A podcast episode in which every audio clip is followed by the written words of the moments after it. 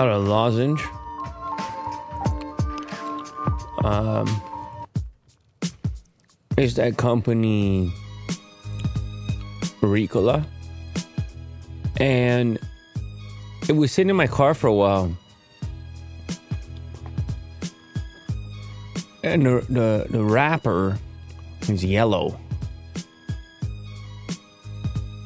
So I just assumed it was like le- lemon flavor or something. Uh, but then I picked it up and I and I ate it. And I was like, this is not really lemon, I don't think. I don't know. Maybe there's a hint, but it's definitely not like a potent lemon flavor. Was it expired? So I examined the package. What do you want, dog? What do you want, dog? You want a Ricola? He smells it. Huh? You want a yellow Ricola? He goes upside down. Yeah, of course. I examined the package and it said like original herb is the flavor. And I was like, what's original? Who which herb is the original herb? Look at this dog right here. What does he want from me? He like pet me, please. I need the pet, please. Will never pet me. Can you pet me, please?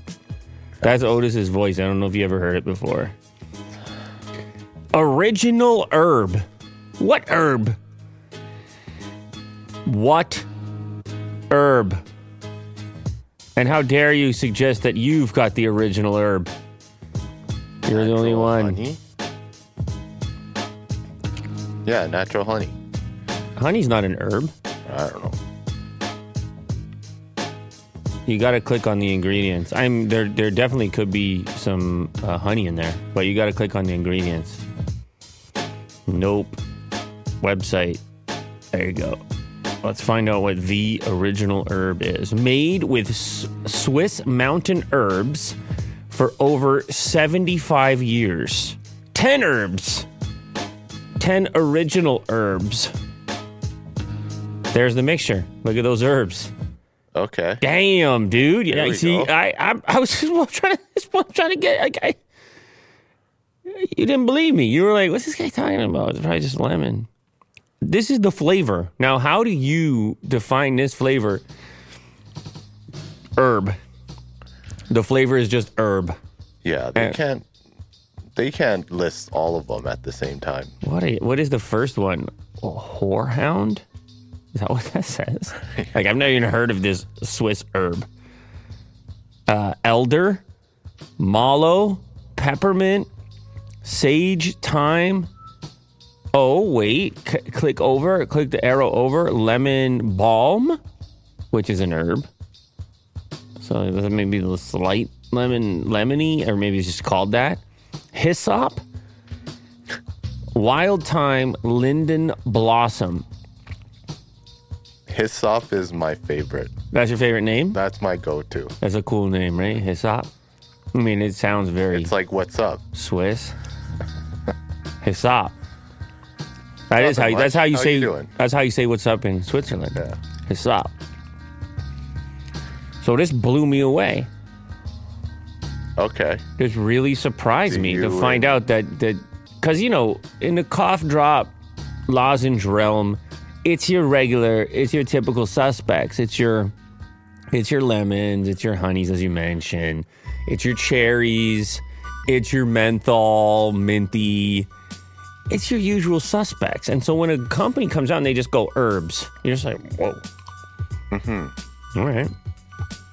And anyway, now I'm gonna just go ahead and make a recommendation that you you check out the original the original herb. The original. Yeah, try it out. All right. It's not appealing because you see the yellow wrapper, and if you read it, you're just like, I don't know what that means. And by the way, my bag doesn't have a picture of all these different herbs on it. I don't know what I have a different type of bag. It's the Canadian version. I don't have all these all these herbs on it. Well, actually, it's not a bag. That's why it's a little. It's a smaller pack. There's no space for all these herbs. I'm saying you might have been intimidated by the by the original herb. Yeah. I have this one. This one's good. Now they tell you that they got uh KFC's got original herbs as well and spices, and they'll never tell you what it is, right? So it's, it's eleven. Is that what Lee just said? Uh huh. Eleven, Yeah. and they won't tell you what it is. Maybe they got the same package. Maybe they bought the pack. Maybe they bought the kit off Ricola. They're like, hey, hey, give us some of that good Swiss stuff. Yeah, there. I have the little pack of the yeah. Give us some of that good Swiss stuff, if you don't mind. So we're throwing on some chicken. Call it a day. Yeah. I don't know. Couldn't couldn't you take it in like a chemistry lab and actually figure out what they are? They keep it a secret. You're just like, can't you can't you figure it out anyway? What KFC? Yeah, there's got to be a way to figure it out. There's no secrets on the internet. You kidding? You know that. Um, it's not just the ingredients, right? It's the amount and like the whole process of it. Yeah, but can't you reverse engineer it? You're telling me we got AI. and You're, you're, telling me got you're telling me we got metaverses and AIs and Neuralinks, and you're telling me, oh, you can't re, re, uh, reverse engineer the drumstick, huh? The the the seasoning, the battery. Tell you can't can't go that way with it. The Colonel, he was he's ahead of all of it. Yeah, he surpasses life. You do you have a GPT uh, instance open right now? Let's ask what's in the KFC. Let's let's say what are the ingredients? What are the I- what are the spice? Oh, you're not gonna be able to load it if you don't have it open, right? I'm Or, sure. or are you uh, paying them a billion dollars? No. You're not. You might. You're not. I'm right? sure um, someone has asked at a certain point in time. Yeah, I'm sure they have, but uh, obviously we don't have the, we don't have the answer yet. Oh, What's going on here? Because it's GPT four now. yeah. You're getting paywall, dude. Uh, yeah. You're a dead man I walking. tried. I tried everything. there was you've been left out of the future they said no gpt for you No, I'm done. and what that means is you got to live on the fringes now. Mm. As a gpt free man but your abilities are severely limited by the fact that the rest of the population has access to this super tool.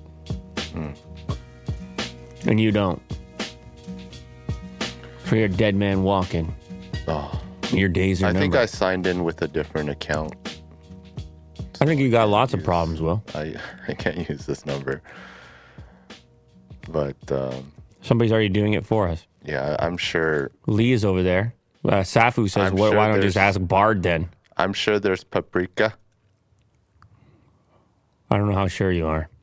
There's definitely paprika. I feel like you just like paprika, and so do I. I'm a big fan. I know. Give it a little color, a little punch to it. Mm.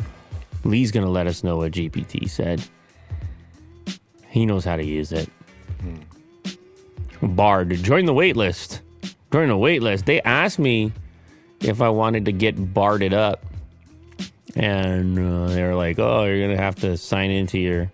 Oh, here we go. Salt, thyme, basil, oregano, celery, salt, black pepper, dried mustard, paprika, garlic, salt, ginger. Okay, now that was hard. Woo! So secret. I'm gonna go make this. I'm gonna go make some Colonel chicken when I get home. You blow up your house. I'm gonna go. I'm gonna go do some Colonel stuff when I get home. What's Colonel stuff? Colonel, the chicken guy. chicken? Just make chicken. Well, you got Colonel, C O L O. Like, explain that one to me. Colono? Spell Colonel. Well, good, nice, good try. Hey, that was close, man. Colo- colonel. Yeah. Is that you there, Colonel? That's Colonel to you. That'd be Colonel to you. Colon? Is that you, Colonel? I'll be Colonel to you. What's crazy is though, you also got Kernels, which is a chain of popcorn places with the wildest flavors. I don't know if this is a Canada only thing, but you can go in there and get all types of, and they'll give you samples. And I'm not just talking like, oh, there's uh, I don't know, dill pickle. I'm talking they get wild with it. Look at the flavors at the front. They There's stuck 20 around flavors. for a while, eh? Like it's not just in theaters; it's in malls. you actually go there to get. What are you trying to say? You're surprised you didn't expect them to succeed? It stuck around, kind of like Cinnabon. It's shaking around. Well, because it got the smell going through the whole Yeah. facility. It's got like that friendly nature as well. Look at you, the free samples, and you're a big sample guy. Yeah. So, did you ever reach to any of those crazy flavors over there, or did you just stick to your, you know, cheddar, caramel? What- I what always go for caramel. every time. I really like it. Yeah. Well, I mean, it's good, obviously, but I just thought maybe you might get funky with it. Look at their new store design; they really changed their branding. I don't know if that's a good thing, or is this just a no? Maybe this is somebody taking a crack at it. Uh, I sure hope that's not the new branding. Well, I'd be very upset. Compare that to go back to that old look. You kid, who are you kidding? This looks definitely 90s. Who are you kidding? Yeah, I know. So lean into it now. It looks like The Simpsons. Yeah. lean into it now. Now it's old enough that you don't need to change it if you hung on long enough. It's very iconic. It's like if you were gonna rebrand, you should rebrand a while. It's like Blockbuster. Uh huh. Yeah, yeah, yeah. Somebody says, "Let's get to the AI talk." The Reddit AI girl story is nuts. Oh, yeah. You sound excited. No, it was in there. Um, I Uh. took it out because there are too many AI stories. But Oh yeah. That was you when the guy was so excited about this story. You were like, "Oh yeah." no, it, it is very interesting. Reddit users unknowingly buy nude images of AI generated woman. Holy crap, you are beautiful. One user, oh god, just calm, Yeah. calm down. Calm, Thirsty. just calm. Good lord, you need that specific image. AI is thirsty. You need that. Humans are thirsty. You need that specific image. You're like that. I, I I'll give you anything for that image. Yeah. Oh, we're dead. We're dead, dude. So, I guess you can get away with it, right? That's like that's a really cheap and easy. Oh my god! So OnlyFans is dead now too.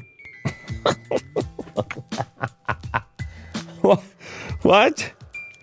How can you compete with AI when it comes to that? No. I guess This is the girl in question. I guess video AI is tougher for now. This is not real people. No, no, it's not real. putting it out Uh, there. listen, I hear you, man. It's not real. but um, They made a hundred There were a dollars off people. AI nudes before being called out. Yeah. there were people. Well, what are you gonna call out? Like. I don't know. Is it even if you announce it? Like, I don't know. There's no nudes here, but it could lead to, you know, I don't want to go. are you saying could lead to nude? Yeah, this website. Is that how it works on the internet? Well, it could lead there. Yeah. Yeah. Oh, Well, obviously, will obviously it's gonna happen. I don't know. It's going to happen, Right, and yeah. it's gonna be, it's gonna be misrepresented. It's gonna make money, and it's gonna be actually represented, Oh, I'm not gonna scroll down. and it's gonna everyone. be represented even for what it is, and it's still gonna make money. Yeah. People aren't gonna care. People already look at like cartoon type what uh explicit cartoons. So what do they care? Yeah. They're like, "Hey, you tricked." me." It's like, "Oh, what? tough one, bud." Hey, well, you didn't like what you didn't like it, huh? You tricked me. and We, we could have been, we could have had something together.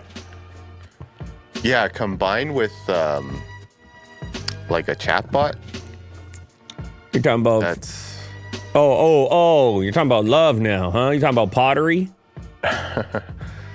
dude. I can totally see OnlyFans kind of like just people switching to AI avatars You know what's crazy just, about it just too? texting guys all day long. Only guys, Yeah. no girls. Well, I guess so. What's the percentage? You think? In the world, it's 50, about 50 50. No, I mean on OnlyFans. I don't, know. Users. I don't know. Never been on. I don't know anything about it. Other than all, you know, all the press. And I think they're trying to do like a reality show now and be all legitimate. Yeah. AI is coming for everything. It's coming for everything and everyone. Uh-huh. I'll tell you why it's only a matter of time. It's coming for you, Will. Told you already. You're either going to be in. Definitely I'm first. Yeah, you're going to be in or you're going to be out. Yeah. I'm to say to AI, I'm to go, oh, I got to go take a pee. And AI's to be. AI's to be like, uh, Just no problemo. yeah, hops right in. I'm gonna come back and everyone's gonna go boo. Uh-huh. That AI was on point. I think the cool thing or the weird thing is gonna be trying to figure out, uh, like the percentage of AI that's repre- represented in such a way with full disclosure. It, you're about to interact with AI versus the stuff that just tricks us. And when it gets good enough to trick us, just that ratio of Yeah. being able to tell that you know it's like when you had a sponsorship in your and and then you got to go put the disclosure hashtag ad mm-hmm. And then it's like oh okay well now people even though people are smarter than that they know what a sponsored thing looks like. And then it's going to be like that in the future. It's going to be a little disclaimer. It's going to be like hashtag, hashtag ai mm-hmm. remember the guy who was on instagram doing the ai stuff and then getting all kinds of love on these portraits? And then he had to come out and be like guys i don't know that you all know that this isn't what you think it is Didn't he get caught? yeah well he came out and apologized confession his photos are ai generated because people were like how do you capture These are so beautiful. how do you what do you how do you what do you how do you what do you I wonder if he's still doing it. I don't know, man. Yeah, he's still going, dude. Come on, you got 43k uh, followers. That's like a whole business at that point. People might buy this stuff. I don't know, or commission it, just like you were trying to do with all these this modeling and so forth. When you were training all these AIs with Mo's face, is that the same person? Because that person looks a lot alike. Those three images. Bingo, bango. Yeah, and there's another one in the bottom left. Is it supposed to be like part of a series? Oh yeah, it looks like he kind of zeroed in on a few appearances.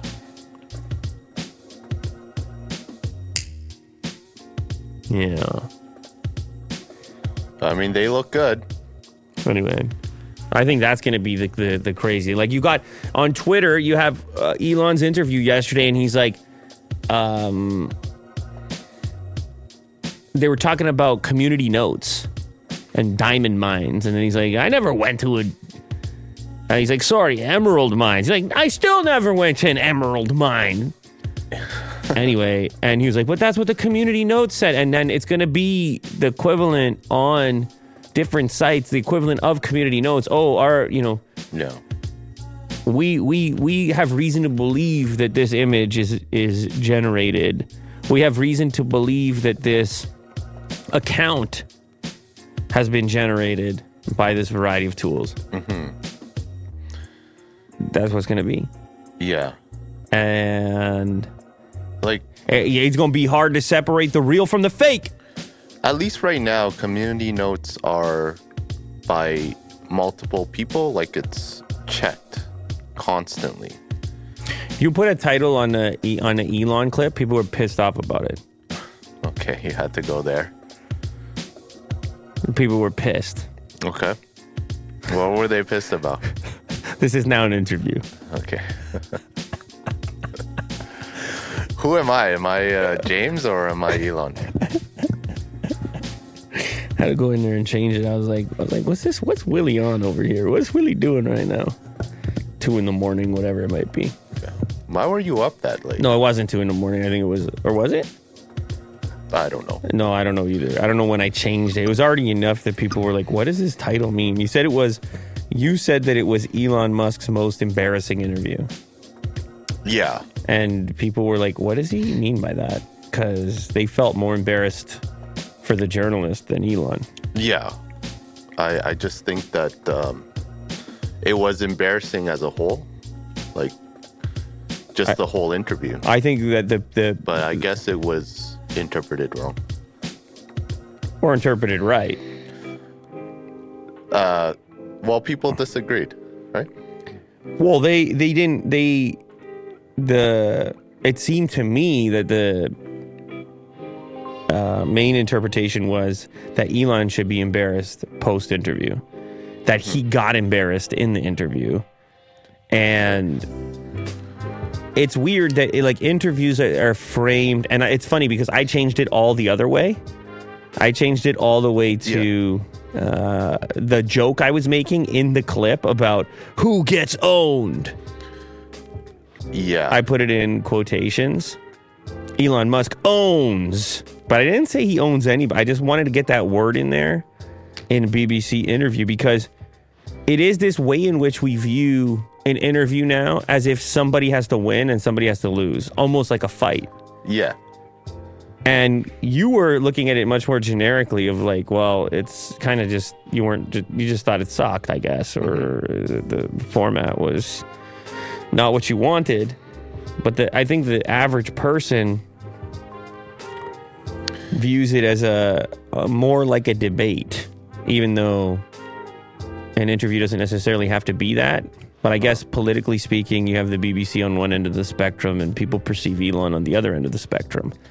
And so, therefore, they were envisioning combat before anybody opened their mouth. Sure. I understand that. And then it was a question of, well, if it's going to be some form of combat or a mixture of ideologies, then which one came out on top or which was the superior? And I saw all types of replies like, all you're seeing here is a low IQ interact with a high IQ.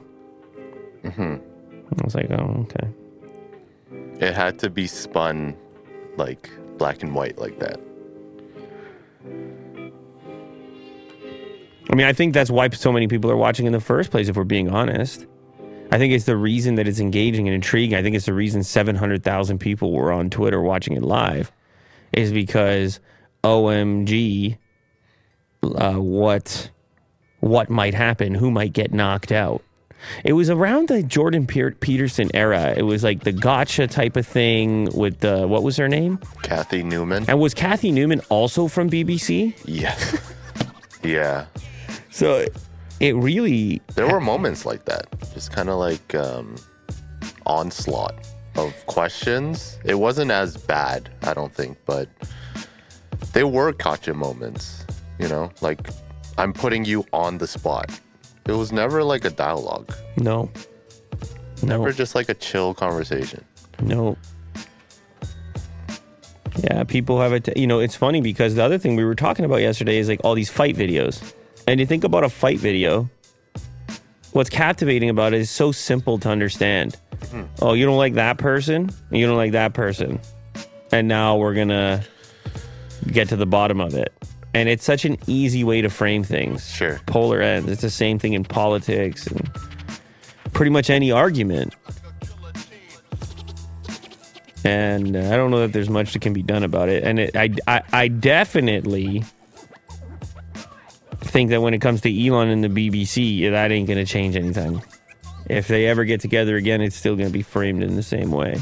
But Elon still respects the BBC. He kept saying that.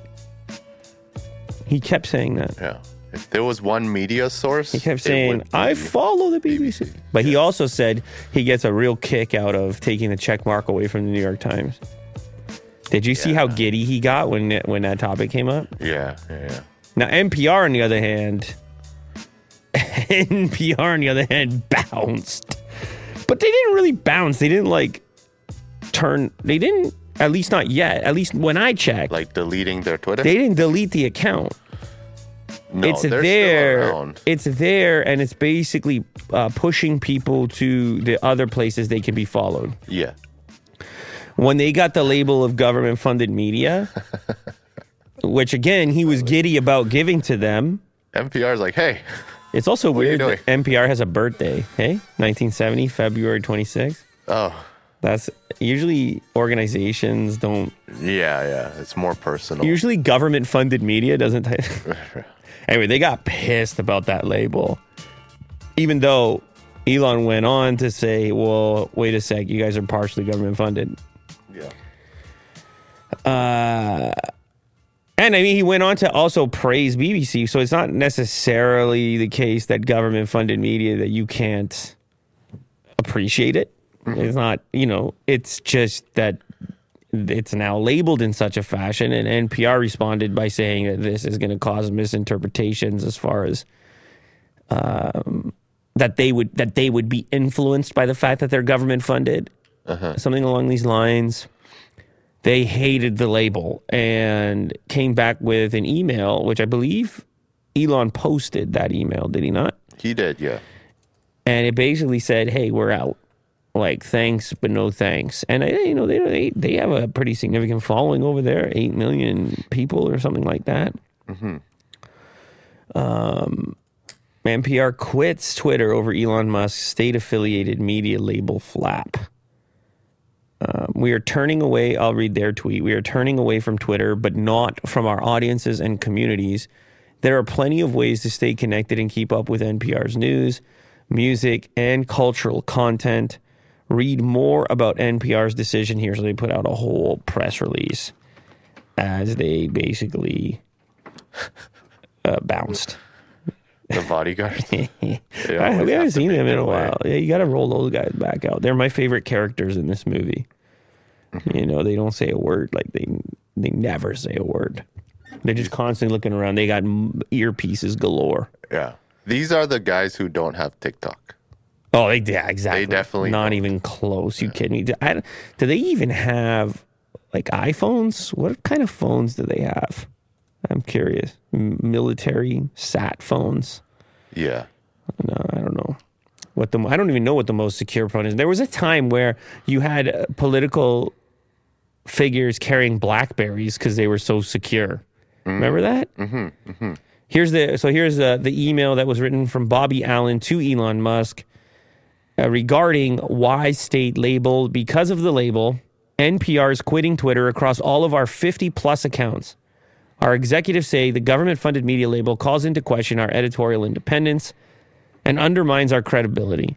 Some wonder if this will cause a chain reaction among news orgs. What's your reaction?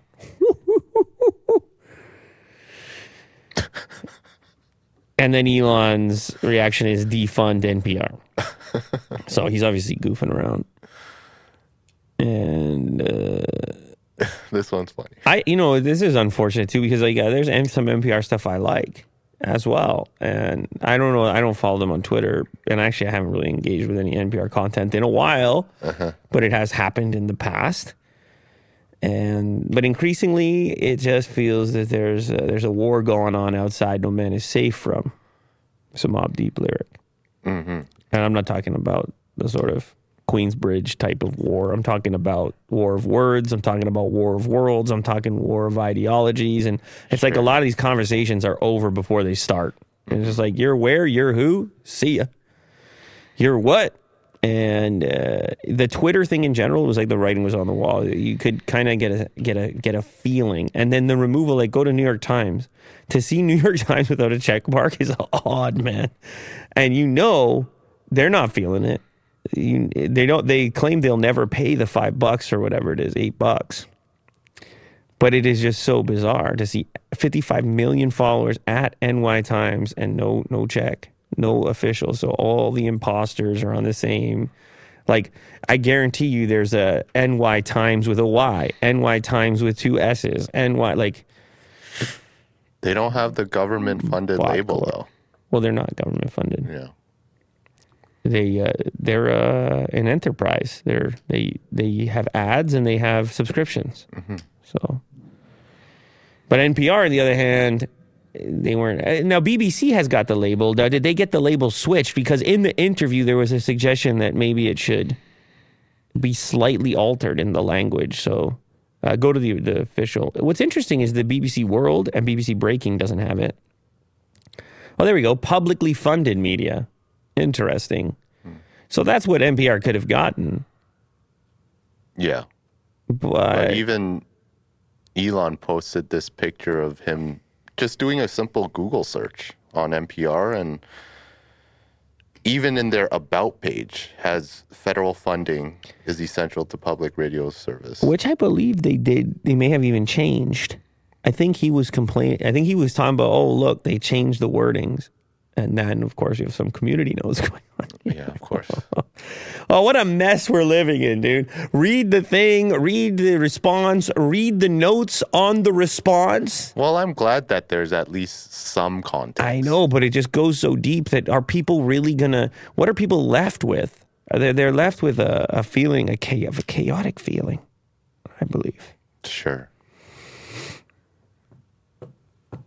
If you had to choose between Big L or Nas, who is your pick? It would be Nas, but Big L, I mean, unbelievable. I had that stuff going in my car nonstop.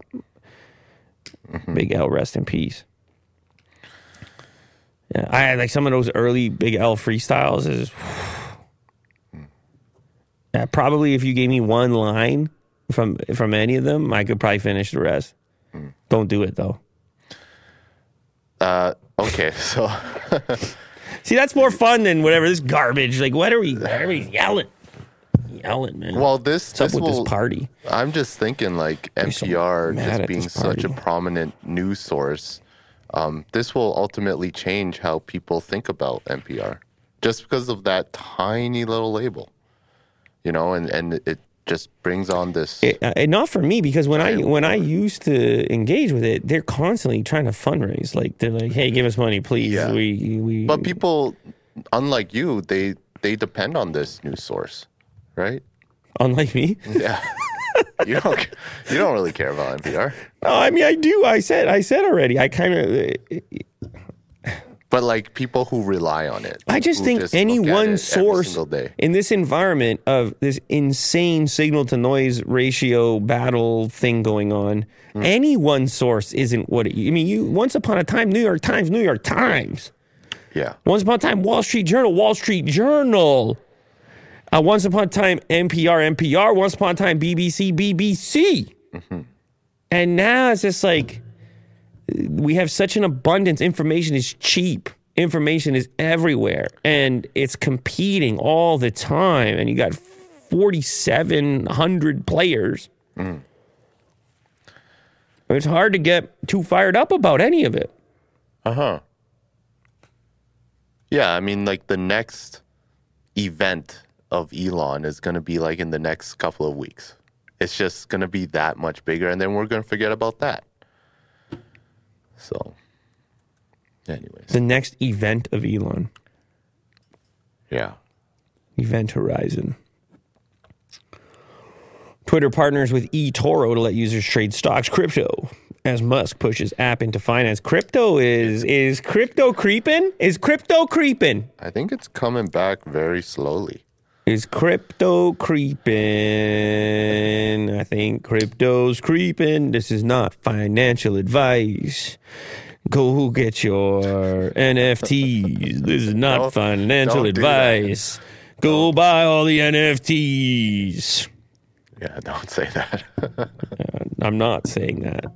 But Bitcoin is on a jump in the last seven.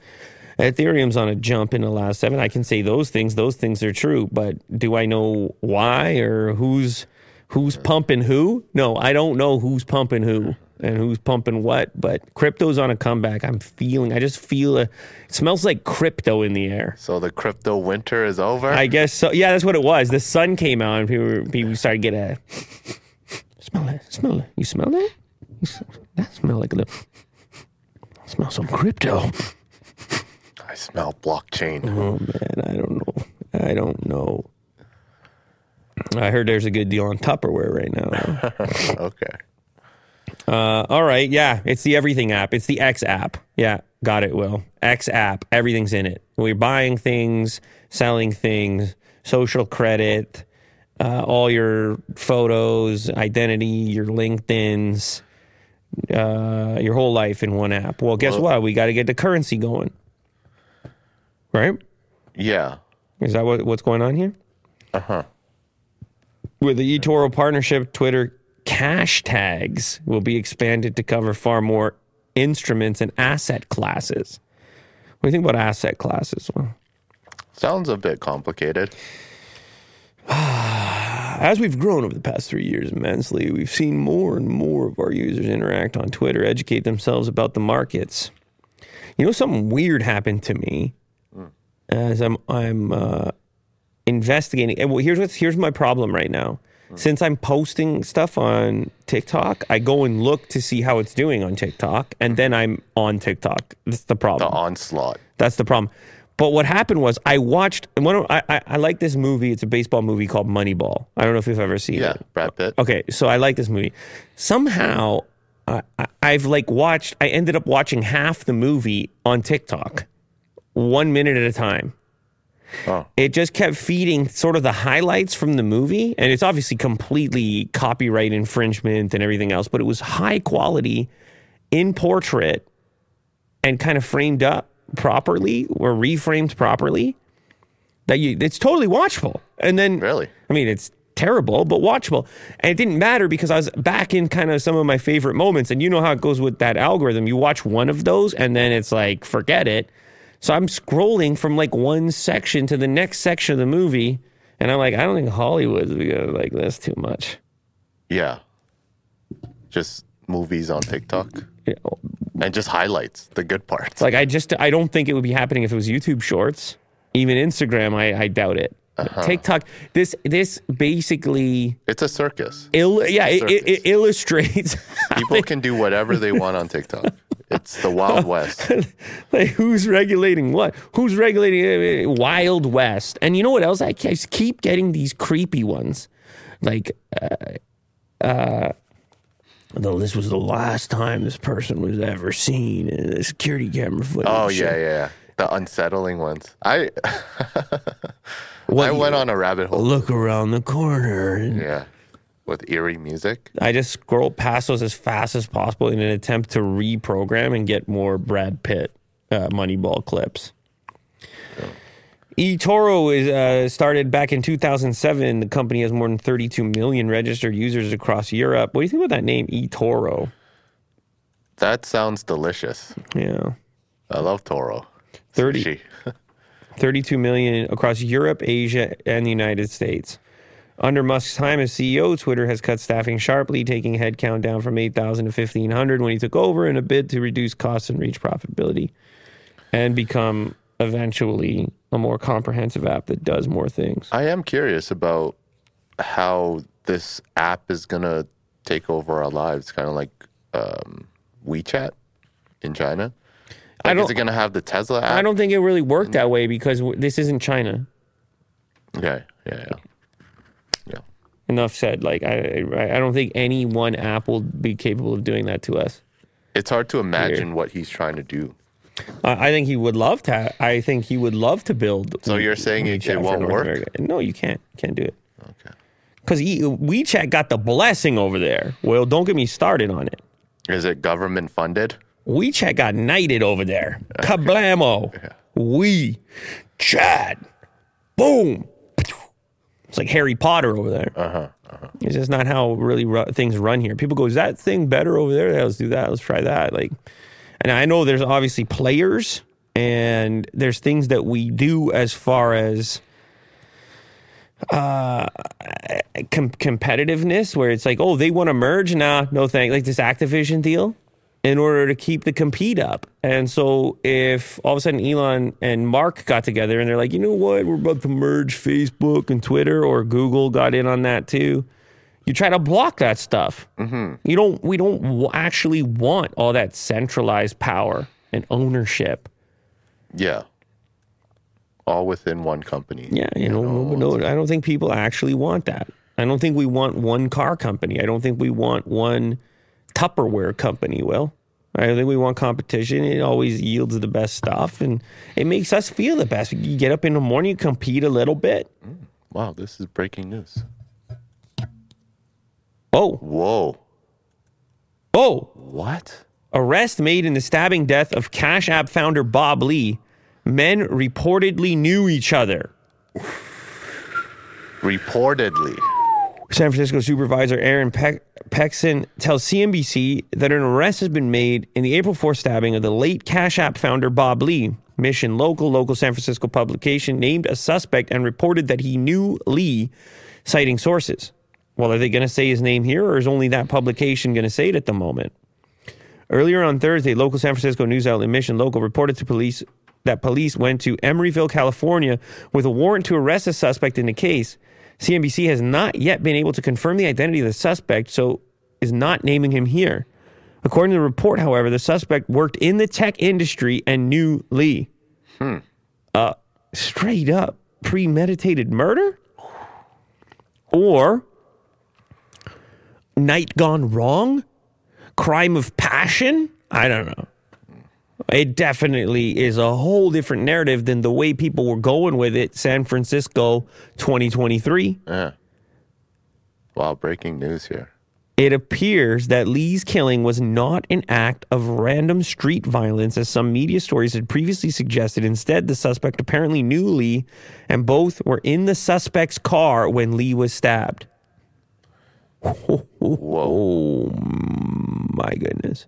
I wonder how they found it out. Was it um, just video footage You're going to have some on video. the streets or something? You're going to have some video. You're also Probably bar footage. Yeah, they probably were together, right? At one point in that night. You might have some witnesses, right? This is a pr- relatively prominent person. People can be like, who, who were you with? You know what else they're going to do, Well, They're going to look at the cell phone. They're going to look at the text messages. Who'd you meet up with? Oh boy. Yeah, it's a whole deal now. Wow. It's and and a big big narrative shift. Everybody thought, okay, this is open and shut, straightforward. San Francisco, uh, but then San Francisco maybe was providing the cover, in in in a sense of, oh yeah, this stuff can this stuff can just happen, but probably not because. And I wonder about the premeditated aspect as well because this is you're not gonna it doesn't it actually the the the, the speed with which they discovered what was going on and uh well this might have been like a moment. That could have been a snap. That could have been a moment. Hmm. i mean this is all speculation at this time but i i And gotta say i gotta say in a case where you got you were worried that this is one of those ones that goes down and nobody ever gets caught and there's no retribution whatsoever the, the fact that they got somebody a suspect now i'm not saying you know innocent till proven whatever i don't know the the the evidence but the fact that they that the law enforcement has figured uh, some direction for the investigation is a surprise to me but then again the whole thing is a surprise to me now Because all the media outlets was just like claiming this is a random attack. All of them. Yeah, well, well, well, that well, that was. I don't know that they use those words, but that would be when you pre having any evidence. That would That's be your what- assumption. Yeah, that's what we, you would say. That would be your your temporary assumption. Wow. Okay. You love the breaking, breaking, don't you? I'm a big fan of that. Yeah. Big breaking guy. Mm-hmm. Yeah, four minutes ago. This is the news. That's crazy. You heard it here, folks. Oh, you don't get to say that very often. You heard it. Follow, subscribe. You heard it here first. It's it's because C- CNBC gave you that big red. Yeah, that got my attention. You're like, hey, They did a good job. you were like, hey, wait a minute. You turned into a hound dog. You're like, oh. yeah, that's uh, a CNN plus ultra right there, max plus ultra max. Why did we never add max to it? I don't know if you heard about this story, HBO dropping the HBO and becoming just max, or do you have it? I thought it's still HBO Max, but Max is like something else. It's like a combined thing. Oh, even better. I, I could be wrong. even better and more complicated. I just saw the image on tw- on Twitter. yeah. Oh man, they love they're loving the Max these days. Mm-hmm. Elon buys thousands of GPUs for Twitter's generative AI project. Their Chat GPT rival. He's like, hey man, I was there early days. Open AI. I know how to do this stuff. It's a big deal. Just give me some GPUs. Forget about GPT. Forget about Bard. I know these guys over at NVIDIA. I can buy GPUs too. I got money. Despite advocating for an industry wide halt to AI training, Elon Musk has reportedly kicked off a major artificial intelligence project within Twitter.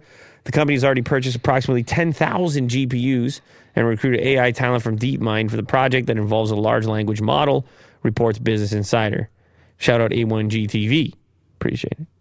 Uh, one source familiar with the matter stated that Musk's AI project is still in the initial phase, obviously. However, requiring a significant amount of additional computational power suggests his dedication towards advancing the project, as per another individual. Meanwhile, the exact purpose of the generative AI is unclear, but potential applications include improving search functionality or generating targeted advertising content. See, everybody thinks that the uh, that AI makes you immediately the everything ultimate capable tech company. Like you heard uh, did you hear any of that interview Lex Fridman with uh, chat with uh, OpenAI? Sam Altman. Yeah. You, you you watched some of that? Yeah. yeah. The man's walking around like he's Google right now. He's walking around like he's He- Google right now. Yeah, the way that he talks, the way that he presents himself is very almost godlike in in a sense. I don't know if it's just him or like him being like a CEO of like an AI company. He's very deliberate with his words But and also just very careful as well. but also like emanating the emanating the power that comes with it, you know? Yeah, Like yeah, yeah. the the the delivery is so I guess um, uh, very dangerous, very dangerous. And you're like, no, no, you're the one working on it. It- you know, like no, like no confidence. Just like you get this. I don't know. It, it was. It is. Uh, but anyway, he he he is putting out that like, he understands the the disruption element here and and and the the scale and scope of this thing, and, so does Google. Hence Bard, etc it- it's kind of like a reset button for whatever that race was for information delivery on demand. Like search goes away and is replaced by this uh, eventually. And who's the leader? It can be anyone now. It's a reset. We're starting fresh. And so other guys with some cash and other companies get a chance to say, uh, well, I'll take a crack. Now's the time Yeah. we're all going to figure out really quickly who gets to own and obviously OpenAI has a massive head start and Elon has his own history with them. So yes, if you wanted Twitter to become the everything thing, if Twitter was going to become the app, if Twitter was going to become Facebook and Google combined, what would you do? You'd start working on generative AI. You- You'd start signing up uh, eToro. You start adding all these things very uh, ambitious though at this moment extremely ambitious apple wants to keep competitors away from its new mumbai flagship store no competition first of all this is our, our first look at the store very unusual shape to this store uh, pretty narrow look at the Yeah. look at those doors and then look how narrow it is all the way down It looks like um was it a pie shape? Look, so you think it gets a bit yeah it gets a little bit fatter there flat you- iron building. i mean it's cool It is cool. Yeah, it's a different shape. It's pretty cool. Uh, Apple's latest flagship store in Mumbai is close to opening. I think that that's my first look at it. Uh, it looks like there's some bargaining that meant other tech leaders can't operate nearby. In a report from India's Economic Times, it looks like some of Apple's biggest competitors won't be able to have any presence near the new store. There are 22 businesses specified within the rental agreement, citing the need for an Apple exclusive zone around the store. Uh, 21 of the 22 companies were named in the Economic Times report, leaving one conspicuously missing.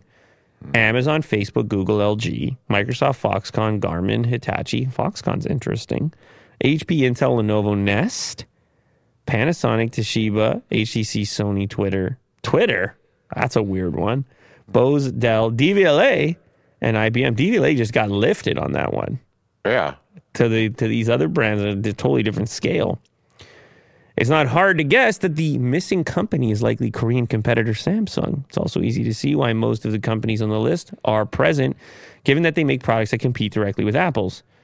Uh, so why is Samsung not there? They couldn't negotiate it, I guess maybe. And and who are you negotiating this with? I guess the real estate owner, some sort of a mall type scenario and no compete. Like we'll sign this crazy lease with you, bring in all this traffic, but we want to be sure that there's not another competitor right next door. This happens with fast food sometimes, like uh, franchises. It's like you can't. You got this McDonald's right over here, and the landlord at the plaza can't put the certain one right beside or something along those lines. The new store will open in a few days' time on April 18th, and Apple will follow this flagship store with the one in Delhi. And they're making massive inroads into the Indian market. I don't know if you put this story in here, but Tim Cook's actually going to go there. Oh, here we go. Tim Cook is going to open the first Apple stores in India, Mumbai, and Delhi next week. And you know, Tim's a busy guy. So if Tim shows up, if Tim comes for a visit, uh, it matters to him. And more importantly, it matters to Apple Sure. because Apple matters to him. And so I guess people are going to get a chance to go down there and meet him. It'll probably be absolute mayhem from a security perspective. Apple Chief Executive Officer Tim Cook has scheduled a trip to open the Apple, uh, the iPhone maker's first stores in India next week, underscoring the company's ambitions for the country as a growth market and manufacturing base. Don't forget that. It's a double down. It's a Yeah, double dog. probably visit the factory. It's a double dog dare you. Uh huh. Oh no, not the double dog dare you. I dare you. I double dare you. A double dog dare you. Is that the ultimate of dares? Dare I go triple dog? That's too much? Okay. Did you ever have to play those games truth or dare? Yeah. And which were you more likely to pick? Uh, probably dare. You're taking the dare. I I I was like a rambunctious kid. You're the daring. You're the daring one. It's like, yeah, I'll do it. What is it? You don't even have to, you know, play that game. Cook is likely to preside over the opening of the twin outlets in India's financial and political capital. People familiar with the matter said, asking to remain anonymous, discussing private plans. Apple said Tuesday it'll open a store in Mumbai on April 18th and then Delhi April 20th. So he gets to do both in one trip. It's a long flight, Will. The trip comes seven years after the CEO's maiden visit. Oof. Last time he was there was 2016. wow. You see what I'm saying? This doesn't happen very frequently. It's kind of a big deal. Yeah. I guess COVID messed that up a little bit, but it is a big sort of sign, symbol that, hey, this market matters to us. We're going to send a CEO over uh, to open a store. He's going to take a little India trip. Now, they started, they've, they've been doing online sales in, in India. It's important to mention, but they're not absent or anything. And then the manufacturing thing has been expanding rapidly. Um, but this is just a retail footprint, which for Apple is a really big deal. It's a different type of presence once they go in there and pick a spot, and then they sort of become a cornerstone uh, in a lot of these places, and they tend to stick around for a while. It's a rare occasion that you see an Apple store shut down once it's open. yeah. And I'm guessing this is a developing story. Once he's there, it's probably going to be a lot of news stories. So, yeah. A lot of pictures. Oh, a lot of pictures. Let, let me ask you this special outfit or no special outfit? Because some people, because some people will go, "Oh, that's appropriation." Uh, even if even if someone gave it to him, handed it to him, or oh, you're just trying to get the brownie points going on. As far as like, but then and then other other people will say, it's like uh, Like a matter of respect. Like I, I don't know enough. Ab- I don't know enough about this stuff. I wear the same thing all the time. Yeah. and it's gonna be a hard one for me if somebody's like, "We should try this other outfit." I'm like, uh, "I'm pretty good. I'm pretty good." Yeah, that's a good question. I wonder last Oh, time he okay. was there. Yeah, he did. He did he a scarf. a- so that's is that is that is that. It's got to be subtle. you? You're expecting a scarf? Yeah. Okay. not? Okay. All right. Oh. Oh, he went a little further than the scarf. He's going deep. yeah. Uh, some people uh, so- in the chat here, routines are great, Lew. Yeah, trust me. I know. Yeah, big fan. A lost Bible chapter discovered using UV light. What? What? Huh? Damn, Will, you're uh, you- technology. you're you're uh, bouncing around today. Just throw you off, yeah. You decide to bounce around today. Interesting. As a producer, uh, somebody's asking us to go to Mumbai. You didn't go there before, did you, Will? No, but I would like to I was over there. one day. Um, Okay, so what do they do? They come with the UV, and all of a sudden, boom. A recent study published in the Journal of New Testament Studies reveals that scientists have discovered a long lost section of biblical text. The section is almost 1,500 years old and has been hidden for a very long time. A study suggests that this lost chapter represents one of the earliest translations of the Gospels. The researchers, including Gregory Kessel from the Austrian Academy of Sciences, used ultraviolet photography to find the chapter. It was hidden beneath three layers of text. Like on purpose? This is the thing. They're so cryptic with it. They're like only those uh, the the deep with the deepest study will discover. It's like the Da Vinci Code. Yes, they'll discover the true meaning of the scripture. Until recently, only two manuscripts were known to contain the old Syriac translation of the Gospels. One of these manuscripts is kept at the British Library in London, and the other was discovered in St. Catherine's Monastery at Mount Sinai. According to Dr. Kessel, the recent discovery by researchers sheds new light on the interpretation of Matthew chapter 12 in the Bible. This text was originally translated. Uh, you, I was on the line. You went one line too far there, Will. Translated as part of the old Syriac translations about 1500 years ago. This crazy. Like translations on translations.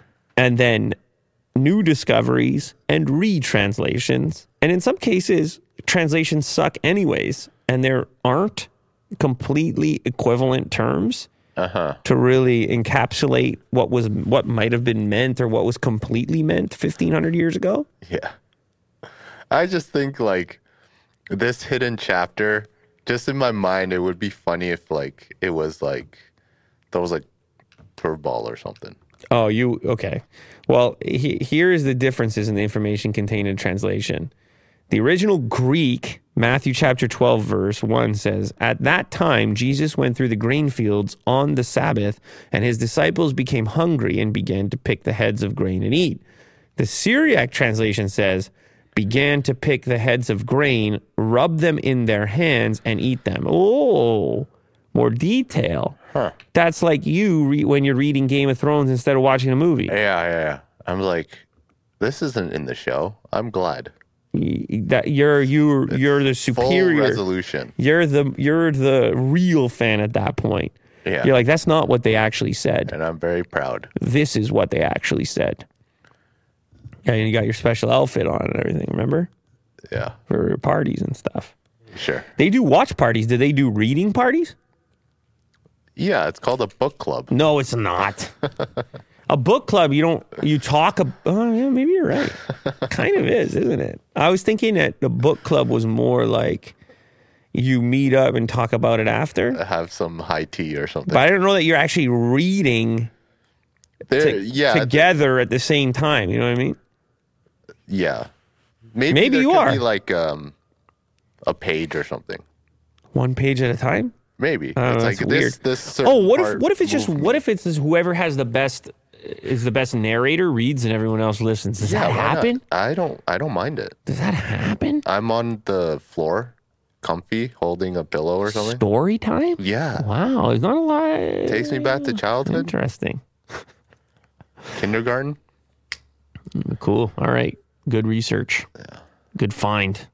You might like this one. Ford Mustang Super Cobra Jet 1800 debuts with 1800 horsepower. Get out of here. It's the real Mustang, the one that we've always wanted in Look at this EV thing. form. Look at this thing on a drag strip. It's so ridiculous. It's a massive upgrade from Cobra Jet 1400 prototype and will try to beat the 1400's 8.12 second quarter mile EV record.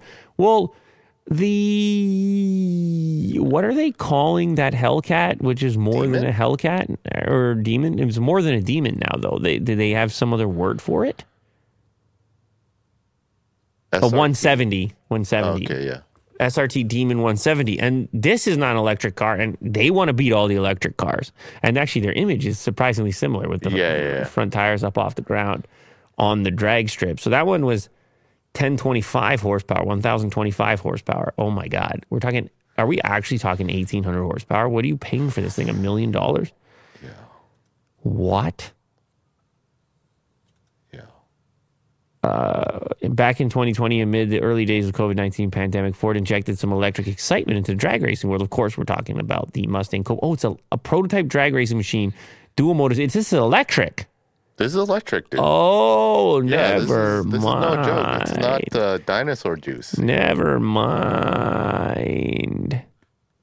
Now Ford presents the Mustang Super Cobra Jet 1800, an upgrade from the original car. So sadly, we won't see them competing at the strip. However, we will eventually see Ford attempt to break its own record in the near future. And since we're talking about a Super Cobra Jet, that now, what a name, Super Cobra Jet, It's all the fast, cool things. now develops 1800 horsepower, odds are good that the old record will fall. Well, you can't buy this thing. This is just to set records, make news stories. You can't drive this, Will. Are you crazy? Look at the rear tires on that thing.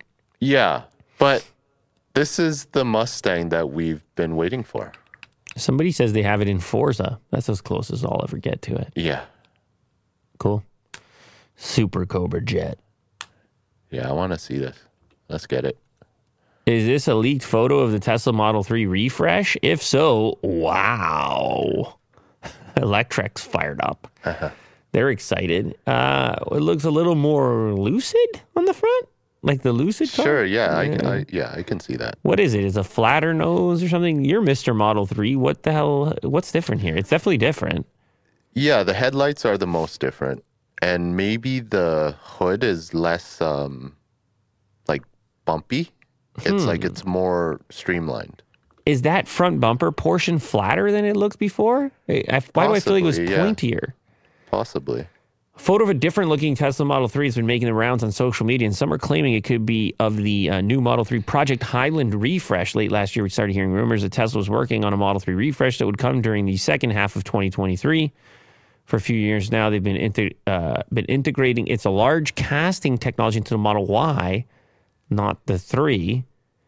Uh, the problem is such an update to the Model 3 would temporarily slow down production, uh, I guess, for the for the other stuff or just for Model 3s. And Tesla couldn't afford that while it was still wrapping up the Model Y. Yeah, that makes sense to me. With heavy camouflage on the front and back of those prototypes, it's been hard to identify what the specific change is, but now there's a picture alleging the Model 3 refresh has been circulated. So they've kind of removed some of the cover on the front end, at least. We can't really see the back end. Mhm. Um, I don't I don't see ultrasonic sensors well. Definitely not. People say it's AI generated. I don't think it is. Oh, it, eh, it does kind of look like a merging of the three and the S. It looks too big. Is it too big for it to be a three? It looks really wide. Is it too big? What is this? It looks okay. Well, what do you think? AI generated. Do you like it? No, I do like it. I Yeah, I think it looks, looks really cool. sick. Yeah, I, I think it looks cool. I just I'm now I'm looking around the tire. Now I'm skeptical of everything. Yeah. Why they got to say AI? But this is the this is exactly what I was talking about. You just drop those two le- two letters into anything, and then we have to be skeptical of everything. Hmm. But if it's if this is real, then I think it's cool, and it's it's really hard to tell with these wide angle lenses and Yeah. one point of view. But yeah, the front end is where is wh- what looks a bit different. Headlights. I think that section there is fla- a little flatter, where it used to be pointier. The section right there, yeah, and just bigger in general. It may it just looks a little bit more aggressive to me. I think it looks a lot cleaner without the emblem. well, that too. You can take the emblem off. I have I could, a yeah. friend that did that. Yeah. Yeah, it looks nice. Cool. New and improved Tesla yoke reportedly coming soon. Perhaps like Tesla's new yoke new yoke will appear to a wider audience. It could be the yoke we already saw in the Cybertruck uh, at the Investor Day. They did show off a slightly less yokey yoke, which is almost kind of moving towards closer to wheel territory. Is that that's not the one they're talking about? No, no, no, no. I think it was it that on Investor Day. I, I think it was yeah, Oh, more, more like that. Yeah, more round. This there's a third party company that's already making these. Uh oh, and they say with better materials. Click on that. Click on that article. This is four days ago. Because the materials drive me crazy. They suck. Like it's all worn down on mine already. I Uh-huh. have, what? How long did I have the car? Will not even. Yeah, Uh, God, I can't even remember. corner. I can't even remember. Is it uh, two years that I had it? At this point, God, COVID, God, ah, I don't know. Not even two years. And the steering wheel, the material's all worn down. The July, and I didn't even drive it. I didn't even drive it that often. That's the crazy part as well. So yeah, I had it for two years, but I don't know how many kilometers I have on there? None. Barely any. Started driving it recently. The July launch of the new of the new yoke steering wheel coincides with the expected timeline for the start of production of the Cybertruck. So okay, Cybertruck, we're ready to start producing it, and then we take the wheel that's already ready for it, and we man, so many more people are going to go for that yoke. Wouldn't you agree? Um, Yeah. So you have the flat bottom and flat top, so you still get that better sort of sight line and that futuristic feel.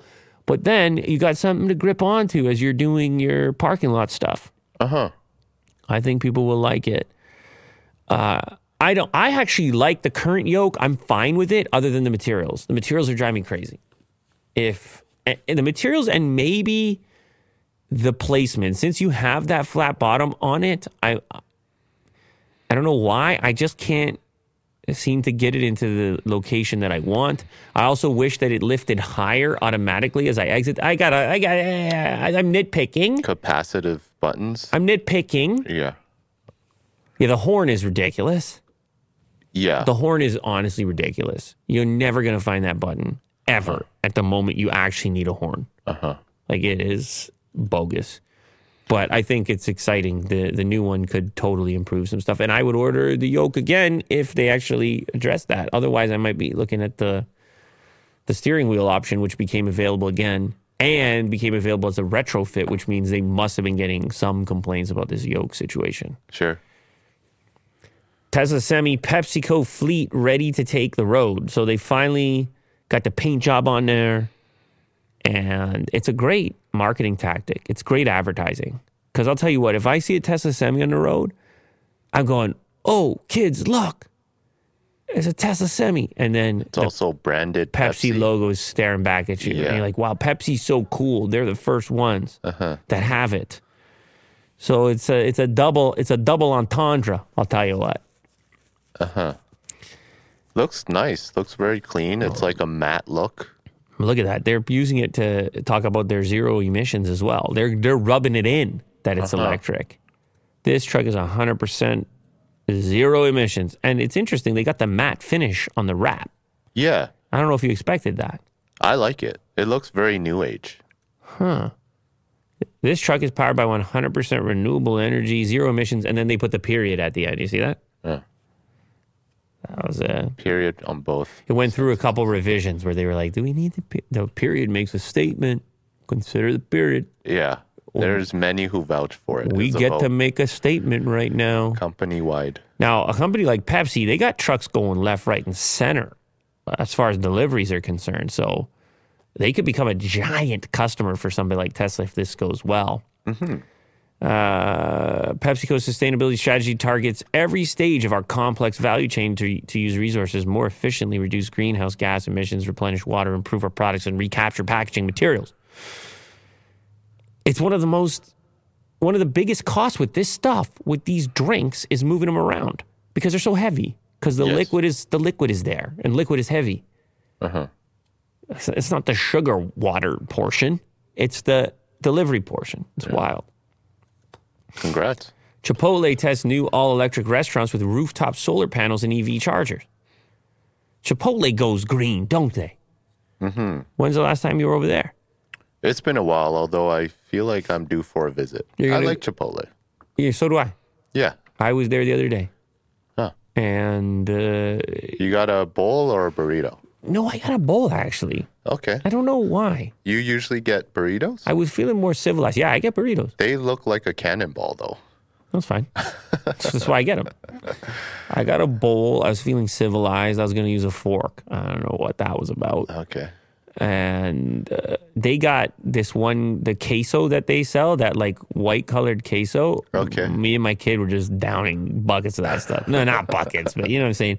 You get the tortilla chips going over there as well. Oh, yeah, yeah, yeah. and uh, yeah, so I'm like you. It's just a good time, and they want to be part of this modern thing. It's like we were showing off the other day when subway was going to be at the rest stop, and you were going to charge and have the subway.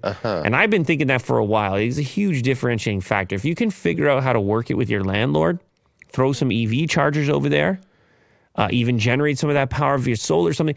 Any of these little differentiating factors, because there's so many places to eat. And I think Chipotle is like a good restaurant for this kind of test because people hang out at Chipotle. And you want to know what happened last time I was there?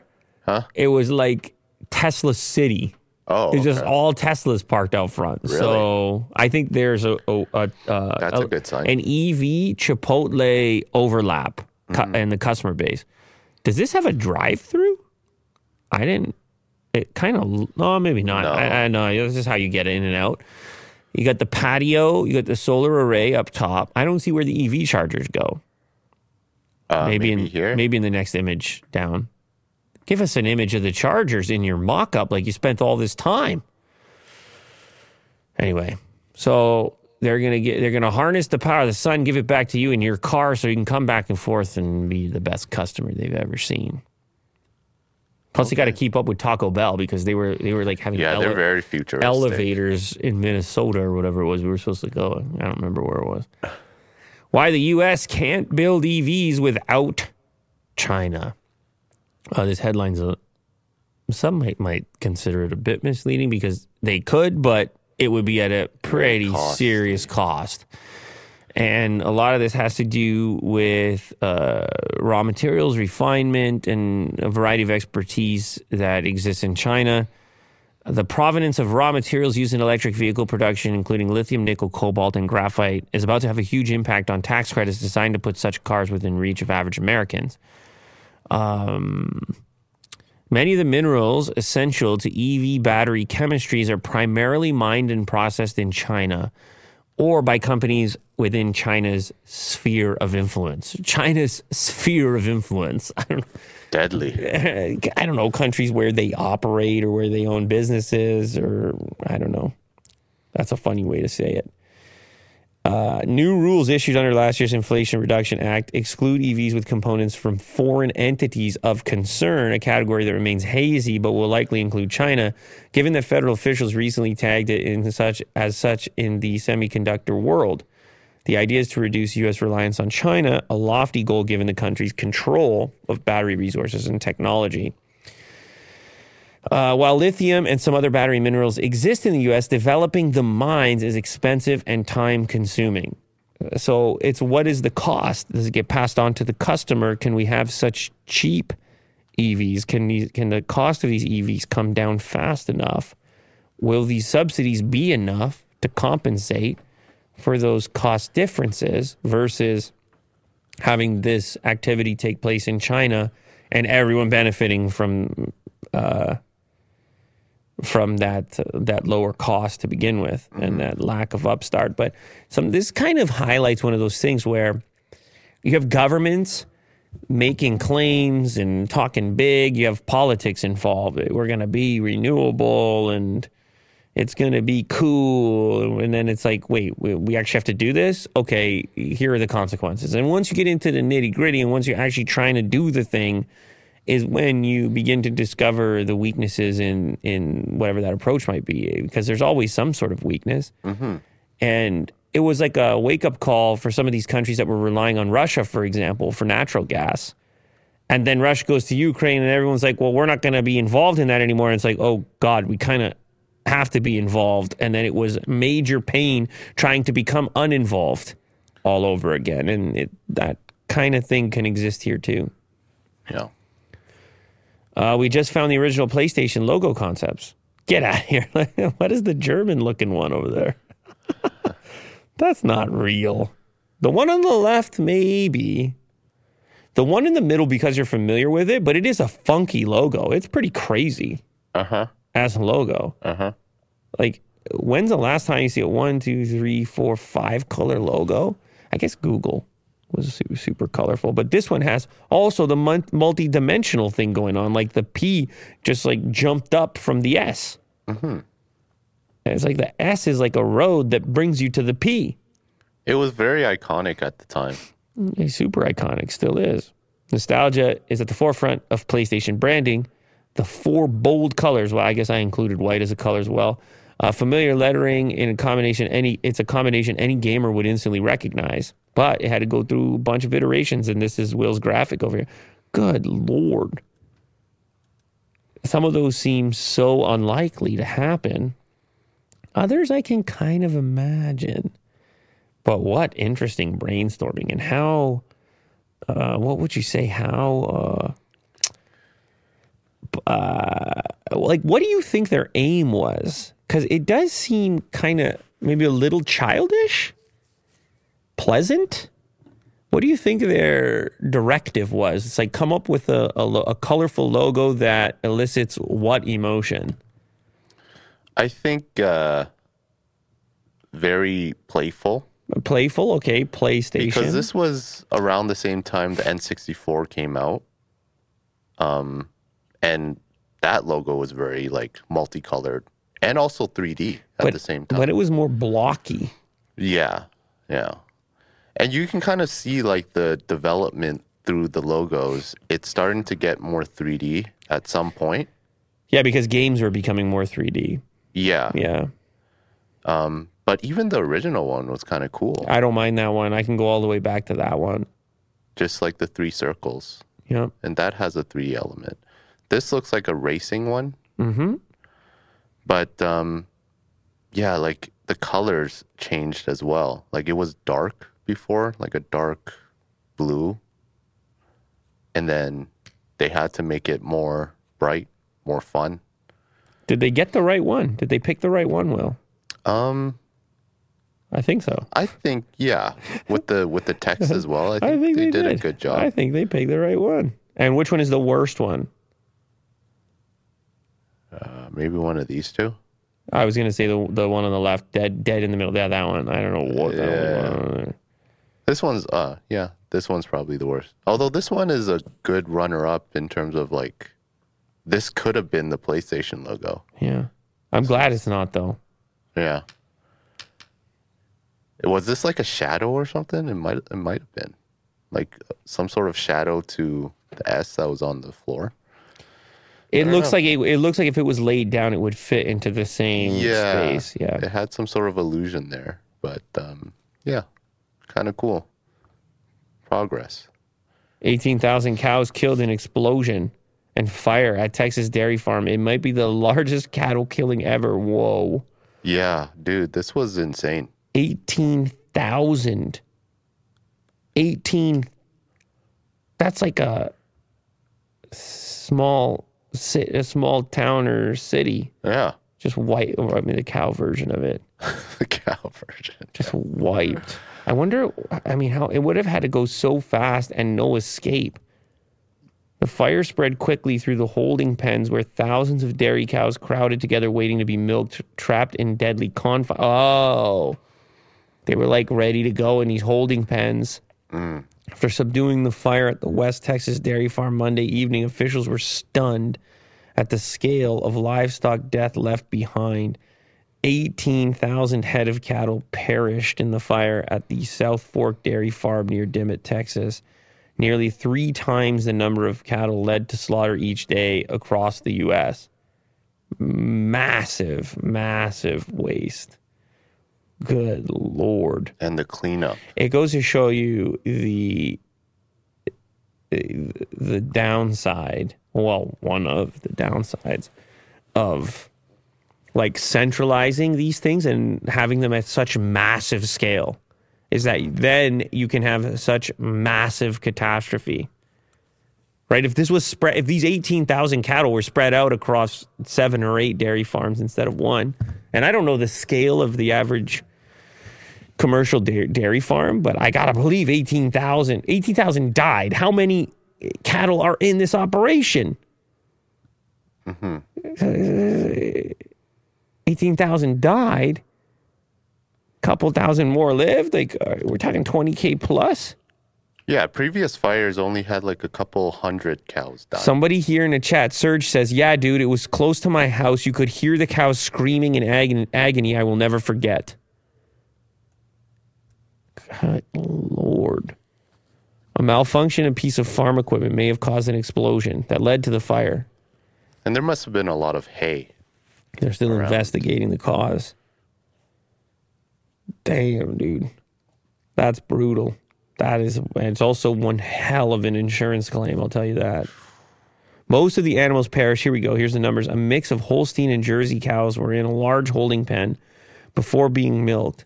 She said the 18,000 cows represented about 90% of the farm's total herd. So, okay, so you got 20,000 cows, each cow roughly valued at two grand.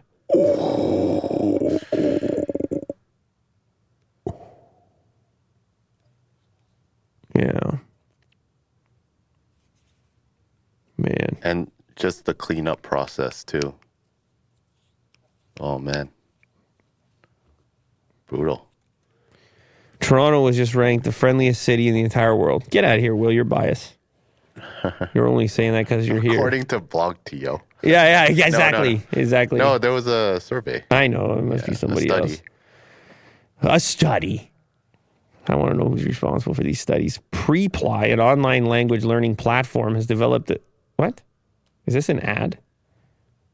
Uh, Oh, no, no. Sorry, sorry. Has developed the Community Spirit Index, a comprehensive ranking of 53 cities worldwide based on their friendliness. Ah, their friendliness, friendliness to non natives. Interesting. Wow. Toronto is also an incredibly diverse city. So there's a, you know what I mean? I feel like, I don't know why I, I feel like that would help in this regard. Uh, okay, so here's the cat. Anyway, here's the categories. Fr- was the staff friendly? Uh, the percentage of reviews mentioning the word friendly, community respect, city ranking, happiness, and English proficiency score. All right. It looks like it's dominated here by Canadian, British, and U.S. cities. Toronto coming in number one, Sydney number two, Edinburgh number three, Manchester, New York, Montreal, Melbourne, San Francisco. And then you get some New Zealand jumping in and some European countries jumping in later. What are the questions in the survey? Oh, here we go. Six factors were considered when it comes to determining the world's friendliest cities. The percentage of accommodation reviews mentioning the word friendly. Visitor return rate, the percentage of visitors who return to each city after traveling there once. So obviously it left a good impression the city's safety index score, which indicates if it's a safe environment. Okay, that one is a little bit more. Diversity acceptance, LGBTQ plus equality score in the city, which indicates if this is an accepting and supportive community. The city's overall happiness and well being score, according to inhabitants. Well, that one to me is like, mm-hmm. Well, I don't know. what is your what is your happiness Yeah. score? Will like, come on, eh, how do you answer these things? Rent and mortgage rates are terrible right now. That's right, I'm miserable. So I don't know. Yeah, it really depends. A lot of people in the chat are saying, "Why is New York up there?" I don't know. But I I don't know. Maybe it's not just Manhattan. Maybe it's just Well, uh, Lee says because when you add the LGBT, then New York yeah. wins. Yeah. But I don't know. Go back Toronto's to. pretty big. But is there an LGBT uh, like column? I'm guessing it's community respect. Ah, okay. Well, then actually, Edinburgh. Look at that. And Montreal go higher on the com- on the community respect. I don't know. Amsterdam. I don't know about these things. They do this thing all the time. They're like, oh, the happiest country in the world, the best place to live, quality of life score. And I just, But in your I don't know. I find these- since you are in Toronto, do you think it's no, Toronto, Toronto is, is, is decent? Toronto's decent. Toronto's decent. Because we we haven't visited all these countries or cities. No. How do we compare, right? Tor- Toronto is these, and but I don't know that we're suppo- capable of answering as inhabitants. I think this is when you're visiting somewhere else. It's a mm. travel based thing, right? Right, right. So we would have to be the visitors to then determine how we're being treated as visitors. That's Right. the idea, but anyway, Well, yeah. Come visit Toronto. It's nice. You're inviting Especially during the summer. You're inviting people to come come chill, Yeah. Yeah. It's pretty friendly. or you could say it's dece, Very decent. very dece. All right, this is the last one, but uh, you might have seen it. Have you seen this one?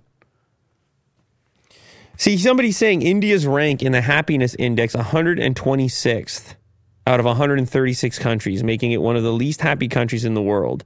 Ukraine is higher in happiness than India. Yet my experience in India is everybody was super cool and happy. I don't know. Did they did do, do we answer surveys differently? Is it was it a big uh, was it a big goof that was happening? Was it a big act that was going on? You see what I mean, Will? Like Yeah. I'm getting upset here. It's hard to quantify happiness, but maybe satisfaction overall. Is there a way to, you know, Oh man, like if you- if you those are some cool baseball diamonds right there, by the way. And uh, there's a tournament they do uh, at the end of each summer when the exhibition is going on. right at Harborfront, right next door to there, Yeah. and you get free passes to go to the exhibition, and then you go come play the baseball tournament. so we'll see you there in the in the. No, not this year. I was there last year though. Oh, okay. Yeah. Cool. Last story. Dramatic video shows skier. Oh, you love this. I watched the video already Okay. Yeah. Uh, because you sent the link to the video, and you're big on the snowboarding. I couldn't remember if it was yeah. skiing. Get it right, bud.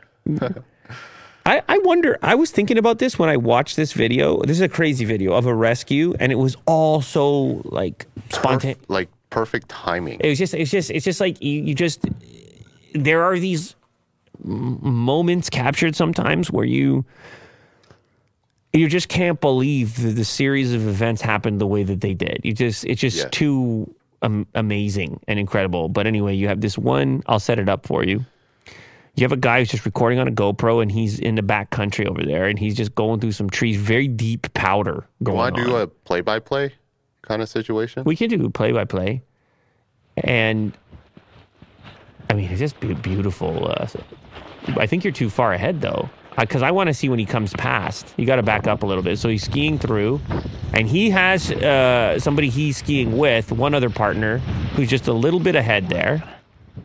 And he's not flying or anything. He comes through, jumps through this section, lands in this deep snow here, but lands upright, and he's like, "Oh man, And it's some deep deep snow. snow here." heavy, deep, and it's all these trees. So they have these tree wells where snow piles up even deeper in around the tree. So he catches him, he keeps going. He's like, "Oh my god!" and he realizes at this moment that somebody's trapped there, and it's not from his party. It's a snowboard. It's not skis, first of all. And he starts scrambling. He starts moving quickly towards this individual because what you end up noticing is the only thing poking out of the snow is just the snowboard itself. Like part of the snowboard, yeah. And the person is completely buried and, Upside down. and uh, incapable of movement, incapable of budging. They've gone so deep down here. And this guy struggles to get to him. Yeah, the snow He's is just so like deep. five feet away. And he uses his skis. And he knows it's a race against time. This guy, this snowboarder is upside down in the snow. Can I just ask you, can you pause for a second here? Is it more dangerous to be going through this terrain on a snowboard than skis? Hmm. It's got to be, right? Because you can't easily get out of it. Yeah, in the fact that your feet are tied to one board. Yeah. Yeah, I would say so.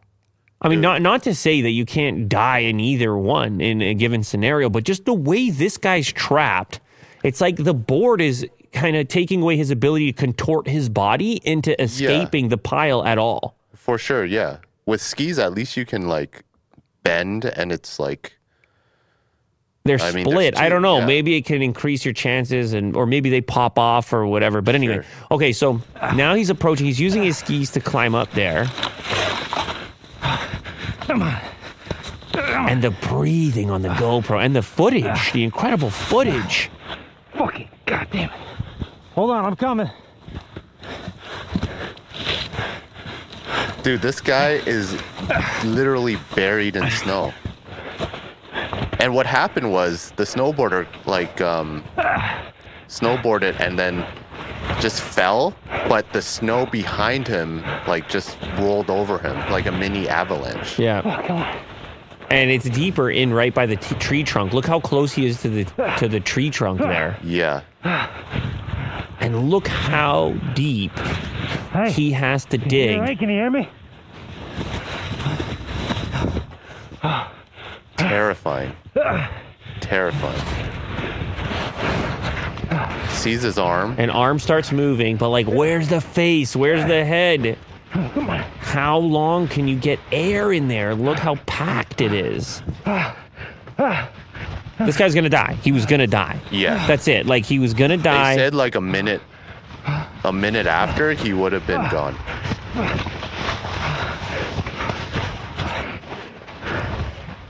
So much snow and still oh. looking for his head. Come here. He said, "Did he say help me out?" You see the goggles there? You there? all right? Okay, you're good. You're good. I got you. You okay? Can you breathe? Oh, yeah. Okay. All right. Unbelievable We're both gonna Crazy, breath for a crazy clip. No, All think the you are, comments are like, "This is like legit we're hero stuff. Like you actually good. just saved this guy's life." Yeah. Get a more snow with me, Ralph.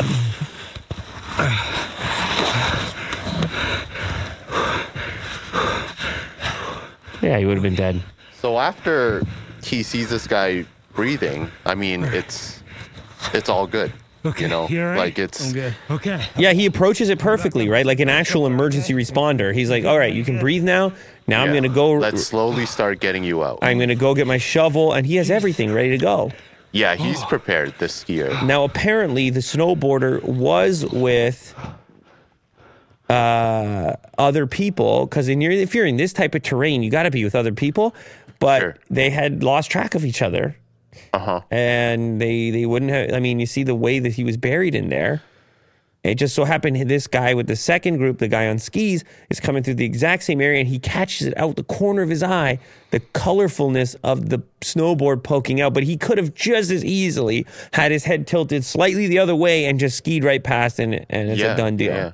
But he's not a done deal, and it ends on a bright note. Now these guys are connected for life now at this point. Yeah, they actually became friends, and they meet up and talk on a regular basis now.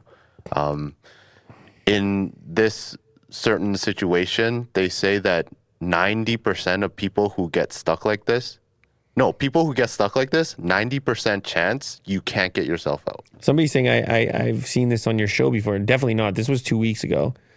I think one time we showed a guy in a crevice getting rescued by a helicopter. This is, uh, in this case, no one knew this guy was here. L- like, look at him just buried in there, and it's just some incredible footage, Yeah. which hope hopefully uh, acts as a lesson.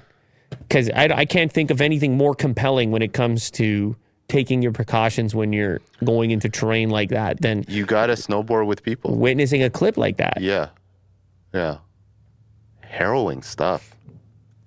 Uh, so absolutely wild. And GoPro loves it. I think they're the top comment on there. Yeah, yeah. GoPro, what an They incredible! I say, yeah, they're like, Video right here. get your GoPros going. Uh, but still, yeah, this was this. This is a guy, a regular guy. This is just a guy's channel. He just uploads every so often some skiing stuff, and just happened into this moment, and all of a sudden now is doing all the types of news interviews and stuff. And there's actually a clip over there, Yeah. ABC 11 uh, or King Five Seattle. You can see uh, they meet up, have a beer afterward. It's just crazy. He's the snowboarder on the right. It's just cr- a crazy thought yeah. that you're sitting there. This guy saved your life, and you're you're you're, connected forever after that. Uh huh. In a weird way, in, in a good way, in a weird way. Yeah. right? I mean, it's awesome. You love to see it work out. Hey Nothing man, but awesome. Every so often, right? Why don't they? Why doesn't the algorithm give me things like this every so often? Uh-huh. I guess it did in this case. Yeah. Thank you to everybody who joined here today. Appreciate it. Those of you who joined live, those of you who watch it after the fact, and those of you who uh, enjoy it in clip form on youtube.com slash later clips. Thank you for all the chats, super chats, and otherwise. Hopefully, you uh, have something to take away from today, and hopefully, none of these minutes were regrettable minutes as we went on this ride together. Tomorrow's Friday. We'll see you then. Later.